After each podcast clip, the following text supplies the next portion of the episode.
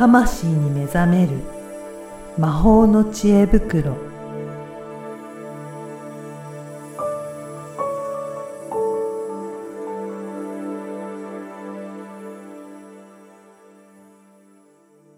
こんにちは、小ラボの方です。こんにちはリアルスピリチュアリスト橋本由美ですゆみさん、今回もよろしくお願いします。よろしくお願いしますはい。前回、あのー外側で必要なことっていうことで、うん。まあ、自由とか自分らしくね、あるために必要なことっていうのをお話しいただきましたが、前回もちょっと、あの話を復習すると、えー外側で必要なのは浄化、コミュニケーション、うん。適切な取り組みっていうことを詳しくお話しいただきましたね。うん。はい。ぜひね、あの、前回の話もまだ聞いてないという方は、ぜひそこもチェックいただいて、今回は、じゃあ、内側で必要なことっていうところを教えていただけるでしょうかね。はい。はい。では内側で必要なこと3つをまはずお話しします、うんうんはい。1、うん諦めないやさぐれないいじけないです、うん これ大事。うん諦めない、やさぐれない、いじけない。うん。うん。はい。で、2、無意識的な反応を意識に上げること。うんまあ、自分でね、無意識的な反応っていうのは、ついやっちゃうこと、うんなんとなくやっていることを、あ、これは私やってるぞって意識に上げる。こういう意味です。うんうんで、3番目、はい。あの、継続してやること。うこの3つが内側で必要なことになります。なるほど。じゃあ、うん今回もちょっと一つずつ、あの、はい少し詳しくお話いただければと思います。うん。うん。はい。このね、諦めない、やさぐれない、いじけないっていうのは、まあ、諦めたり、やさぐれたり、いじけるときって、うん。うん、岡田さん、どんな感じがします？そういう人を見ると。そうですね。なんか、うーん、なんだろうな。なんかももったいないという感じもしますかね、私は。ああ、もったいない感じ。うんうんなんか、もうちょっとやればいいのにとか、なんかそこでああ諦めたり、なんか、いじけてるんじゃなくて、なんか次につなげると、なんかいきそうなのになっていうような感覚を持ちますかね。うんうん。そうですよね。多分ね、多くの人がそういう感想、あ、お持ちになるんじゃないかうんうなんと思うんですけど、なんかそういう人っては、い年齢問わずうん、ちょっと幼稚に見えませんか、ああ、そうですね。はい。うんで。特にね、年齢が上になればなるほど、この年でいじけちゃったのかみたいそな。うですよね。なんかちょっとそういった感じ見えちゃいますね。うん。うんうん、見えちゃいますよね。まあ、そのね、なので、諦め、あまあ、諦めるっていうのはちょっとまたいろんな要素があるんですけど、やっぱりね、やさぐれたりいじけちゃうっていうのは、自分の、こう、幼稚な部分が出てるんだなあーっていう風に捉えられるといいんじゃないかなと。なるほど。うん。うんで、これはね、私自身、昔そうなったんですよ。うん。うーん、結構やさぐれ、あの、うん。なんだっけ、こう、焦げパン、焦げパンっていうキャラクターがあって、うん昔、はい。20年ちょっと前ぐらい。なんかね、口癖がどうせってやつ。ああ、はい。で、焦げて、パン焦げてるから、うん。売れなくてやさぐれているはい。キャラクターなんですけど。なんですねなんかね、まさにああいう感じでね、なんか、はい。なんだろう。まあ、なんかできないと。うん。なんかもうできないや、つまんない。うん。で、諦めちゃったりとか、はい。うーん、あとなんか、誰かより、誰かはうまくいってて自分はうまくいってないと、なんであの人はうまくい,、うんくんだろうとか言って、まあなんか嫉妬に行くときもあれば、うんやさぐれに行く。そうですねう。ん、どうせ私なんてうん。とか。うん。やっても、なんかまた時間かかるんでしょうとか。うんなんか、やっても、どうせここまでなんじゃないのとかなんかね、そういう自分が昔いたわけです。うんうん。で、ある時、でもそれはなんでそうなるのかなっていうのを、まあ、掘り下げてうん、棚卸しして、まあ、心理学とかね、勉強し始めてたのでね。でそういうのをやっていくと、結局、よく言われるインナーチャイルドっていう部分うんと関係しているなと。うん。ま、あのーこう、生まれてから5歳までの間に、の経験、学び、えー考え方が、うん。今の人格のね、95%を作るって言われていて、はい。なので、こう、なんだろう、まあ若いって言っても30代ぐらいの時ですね。ね、それに気づいたのがね。はい。うん。30代ぐらいの女性がうん。小学生みたいな感じでうんやさぐれるわけですよ。はい。これはやっぱり社会人としてちょっと変なんですよね。うん。ね、それに気づいて、あの、ああ、このなんでやさぐれちゃうんだろうって言ったらやっぱ幼少期の体験。にあるなと。でやっぱりそのインナーチャイルドワークっていう、うーわだかまり解消のね、はいワークをやっていくことで、あーまあ、やさぐれたりいじけるっていうのが、その幼稚にいじけるっていうよりは、うん。あーまあ、幼稚に、幼稚にっていうかね、あんまなくなったんですよね、簡単に言うとね。そうなんですね。うん。まあ、ちょっとショックとか凹むってことは人間だからありますよ。はい。あの、自分がね、もっとできると思って期待してやったら、うんあれ、こんなに進まないとかね、うん焦ったり、心がくじけるときは、ほら、あります、今だって。うんなんだけど、その、なんだろう、どう、なん、なんていうか、この幼稚な感じで、やさぐれたり、うんい。じけたりっていうのはもう、なくなったんですよね、そうなんですね。じゃあ、そのインナーチャイルドっていうのは結構大きくい影響してるっていうことなんですね。すごい影響してますよ。会社とかでうん、例えば、なんかこう、なんだろう、こう、部下とかがね、はい。えーなんか、なんだろう、との対話とかうで、ん。うーん、例えばお客さん、営業さんとかでお客さんが、なんかこう言ったんですよ、とか。うん。じゃあもっとこういうふうに、えー接客したらどう？なんて言うと、い、やでももうあのお客さん無理ですよ、とか 言うてはい、はい。いや、無理かもしれないんですけど、その態度がそう、ですねなんか。もう、もう、もう何言ってもあの人ダメなんですよ、みたいな、なんかそういう感じまあ、人はあったりするうん。ありまじゃないですすか。よね。そういう人も。はい。うん。やっぱね、その、なんていうのかな。なんかこう、いじ、いじける、まあ、やさぐれる態度をうん取ってしまうっていうのは、はい。自分の、うーん、なんて品格って言ったらいいの？なんて言ったらいいかちょっと単語出ないんですけど、なんか自分を下げちゃうんですよね。うん。うん、年齢不相応な自分にしてしまう。はい。で、それっていうのは、あの、その、前回のうん第一党の前段で言った、うん。うん自分自身であるとか、うん。自分自身であって、そして、かつ自由に生きるっていう意味では、やっぱり、それってマイナス要因になっていくわけなんですね。はい。まあ、なので自分のね、そういう部分に気づいて、うんえーまあ、外側のね、解消と一緒なんですけど、内側ですよね。もうんう、育ってきた5歳までの何かのわだかまりは内側にしかないので、はい。うん、それをね、解消する取り組みを、まあ、やるといいですね。なるほど。うんそうなんですね。やっぱりそうやってやっていくことによって、まあ内側のところも、うん、どんどん変わっていくっていうことなんですね。そうですね。だからなんかこう、なんていうのかな。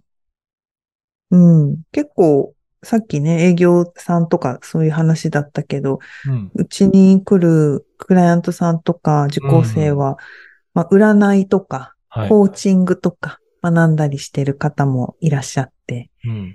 で、相談っていうほどのことじゃなくて、なんか話の中でポッと出て、よく出てくるうん話が実はあって、あの、クライアントさんが変わらない。はいはい。本質からうん目をそらすんです。うん。簡単に言うと。はい。うん。なんかね、そう、その、クライアント、その自分がね、や、やっている相手、お客さんですわ。クライアントさそうんっていうのは。ですね。はい。うん。まあ、それがね、販売職でも何でも同じですよ。対お客さんが言っても変わんないとか、うん言ってもやってくんないっうんていうね、まあ、そういう、ある種、愚痴というかね、うんまあ、愚痴っていうほどネガティブじゃないんですけど、はどうしたらいいのかなっていう相談でもあるし、うん。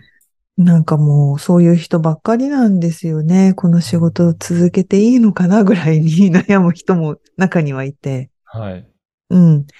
やっぱりそれっていうのは結局、こう、自分、自分自身が、うん、スピリチュアルっぽく言えば、うんある種そういう人を引き寄せてもいるので、そういうことですね。はい。うん。はいまあちょっとね、耳痛いとこかもしんないんですけど、あ100%そうだとは言わないですよ。うんそういう部分もうん。あるので、うん。あのーなんていうのかな、そのクライアントさんっていうお客さんですね。お客さんは、その、占い師さんやコーチング、まあ、特にね、占い師さんよりはコーチングカウンセラーに多いんですけど、うんあの、そういうカウンセラー側のうん無意識にある、うん、や、やさぐれ、いじけちゃう、ん幼稚な部分っていうのを、こうなんかね、引き出すようなことをしてくるんですよ。向こう側からう。んそうなんですね。うん。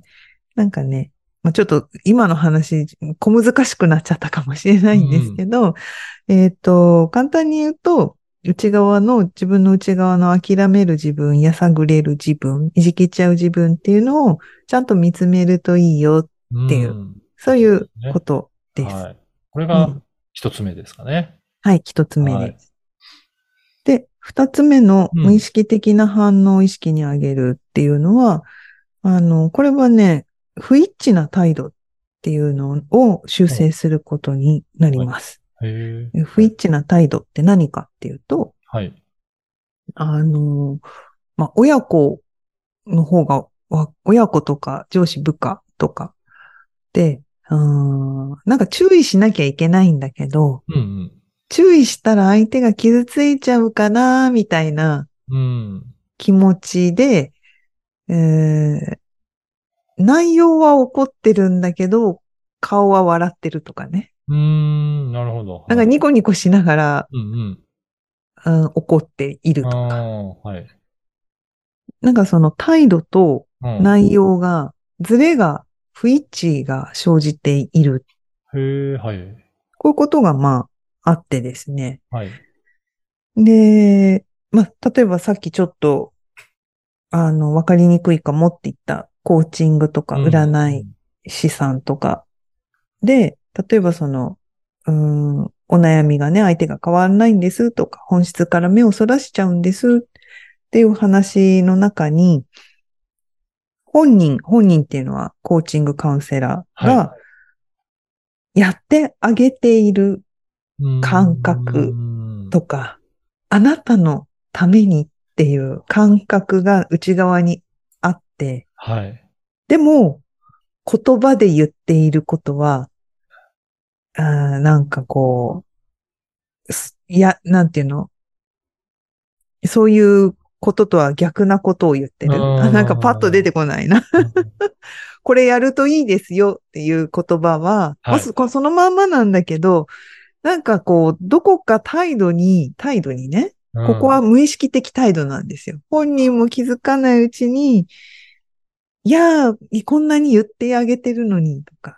うん、なるほど。うん。いや、あなたのためにこれがいいと私言ってるんだけどね。んなんでやらないのみたいなのが、無意識のメッセージとして伝わっていると、なんか不一致が起きるんですよ。な、へえ、そういうことなんですね。うん。うん。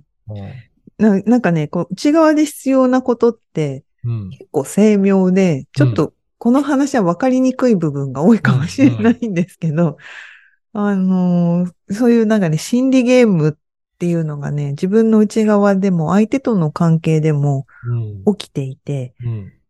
で逆に、えっ、と、こ、こっち側が、こっち側っていうのはセラピスト、コーコーチングの人は自分を見つめて、うんわだ自分のわだかまり解消して、うん。本当にフラットな状態でうん。アドバイスを、例えばアドバイスを求められたからアドバイスをしたときに、うん受け取り側のお客さん側が認知を自分の中でしかできないので、うんえー素直に受け取らずに、あ、この人はなんか私を変えようとしてやってるんだ、みたいにうがって受け止めるケースもあるので、うん。これはね、一概に言えないのですが、はい。やっぱりこう自分の中の不一致な態度っていうのを、うん、うん。は無意識にやってしまうので、うん。それに気づいて意識に上げていくっていうのが大事だよってことなんです。いうことなんですね。うん結構そうなんですね。いろんな人がそこをちゃんと感じ取って、ね、見ていくっていうところもあるんですね。無意識そうです。うなのにん。そう。なんかね、優しい人とか、うんあと真剣に人のサポートをしたいって言ってる人ほど、実は起きがちなことで、あーはい。悪いこととかいいことっていう話ではなくって、うんな、なんかね、なんだったっけな。この間、そのセッシセッションというか学びの場うんで一緒に学んでた、まあ、受講生同士としてね、はい一緒にいた人が、うーん、なんか、こう、部下との対話だっけかな？うんうん部下がこう言ったのを、私はこう感じましたっうんて言って、で、もっとこうししたらいいのにっていうのが内容に含まれてたんですよね。はい。内容っていうか、なんか態度に含まれていて、はい。私はそこに違和感を感じたので、うんうん。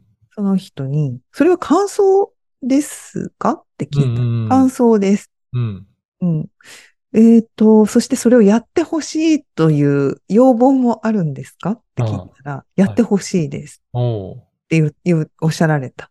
はい。で、私の中では、うん、そう思いますっていうことと、うんやってほしいってことはうん区別されるんですはね。い。はい。なんだけど、その人の中で、その、それは私の中で区別されることだから、同時に言われると、うん私の中で不一致が起きて。どう受け取っていいかわからないっていうふうに率直にお話ししたときに、はい。相手の方の中では、それはまるっと一つのことだから、なるほど。わ、分けて考えてられないっていうか、まあその癖なんです。そういう癖がお持ちだから、はい。なんかね、話が二人して、ん？ってな、なるっていうことですね。う。そう。でも、これって結局、うん。うん、まあ、親子とかだったら、ん子供のために、うん野菜食べなさいとか、うん例えば言うじゃないですか。そうですでね。野菜を、その野菜、野菜はこういう栄養があるから、うん何々ちゃん食べた方がいいとママは思うわよみたいな。うん例えば言うとしたら、子供としては、いや、そんなん知らんしってなるわけですよ。はあででもお母さんの態度は、いや、うん。あなた食べなさいっ。ていうのと、あと、あなたの健康が心配です、母はっていうのと、いろんなメッセージが含まれていて、子供からすると、どれを取ったら正解なんだろうっていうふうに、まあ、なる。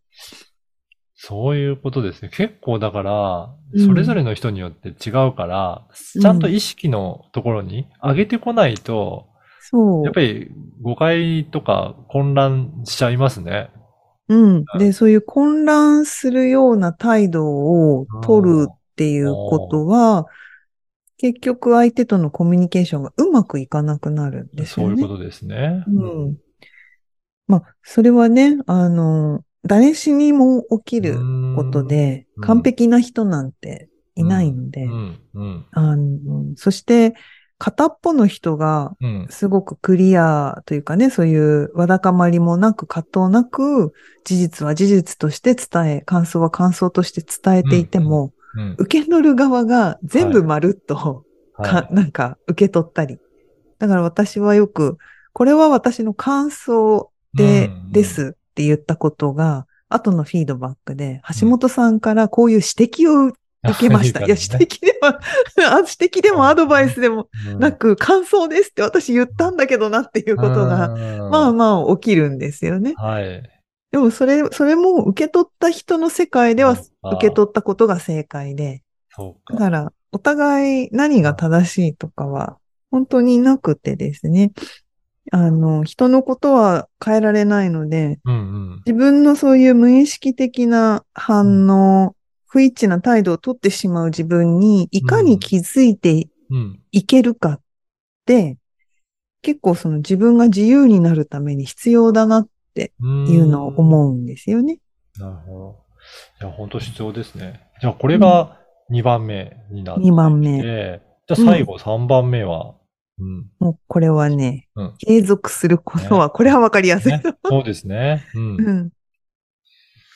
そう、これはもう、とにかく、やっぱり、うんやさぐれずに続けるっていうことが、本当に大事で、うんあ、の、なんだろう、まあ、よく、よく聞かれるとよく言ったり、あとブログとか、フェイスブックとかでもたまに書くんですけど、私自身は、な、なんていうのかな。本当にこう、直感派で、右脳派で、うん話が全く伝わらない人間だったんですよ。はい。うん、昔ね。まあ、今は多少、多少人間らしくなって伝わるようになったんですけど、まあ、伝わらない部分も多いんですけど、あの、結局それ何やってきたかっていういうと、やっぱやさぐれないで頑張って、うん。こう伝えるために、じゃあどういう言い方にしたらいいんだろうかって考えたり、文章に書いたり、うん。うんあと、こう喋るっていうことを、まあこうつ、これをやってることがむしろトレーニングにもつながっていて、うんよくね、ブログっていうかフェイスブック、よくあんなに書けますねってこの間ね、受講生に言われて。まあそれはもう習慣づいたりとうか、ん。あと、正しく書こうって思ってなかったりとか、はい。その、やっていくうちに工夫を見つけてったわけなんですよねう。ん。うん。で、メルマガとかも今はね、すごい、あのずっと読んでくださってる方とかもいらっしゃって、で、たまにすごくためになるって言ってくれる方もうん中にはいらっしゃって、で、やっぱりそれも結局文章の書き方教室みたいなのに、こう思い出すだけでも3回ぐらいうん。うん。言ってるんですよね。はい。うん。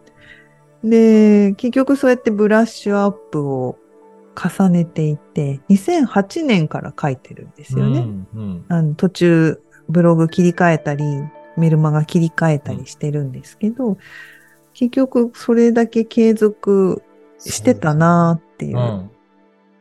いやーこれね、本当に続けるって、なかなか難しいですけど、やっていくと着実にね、その身になっていきますからね。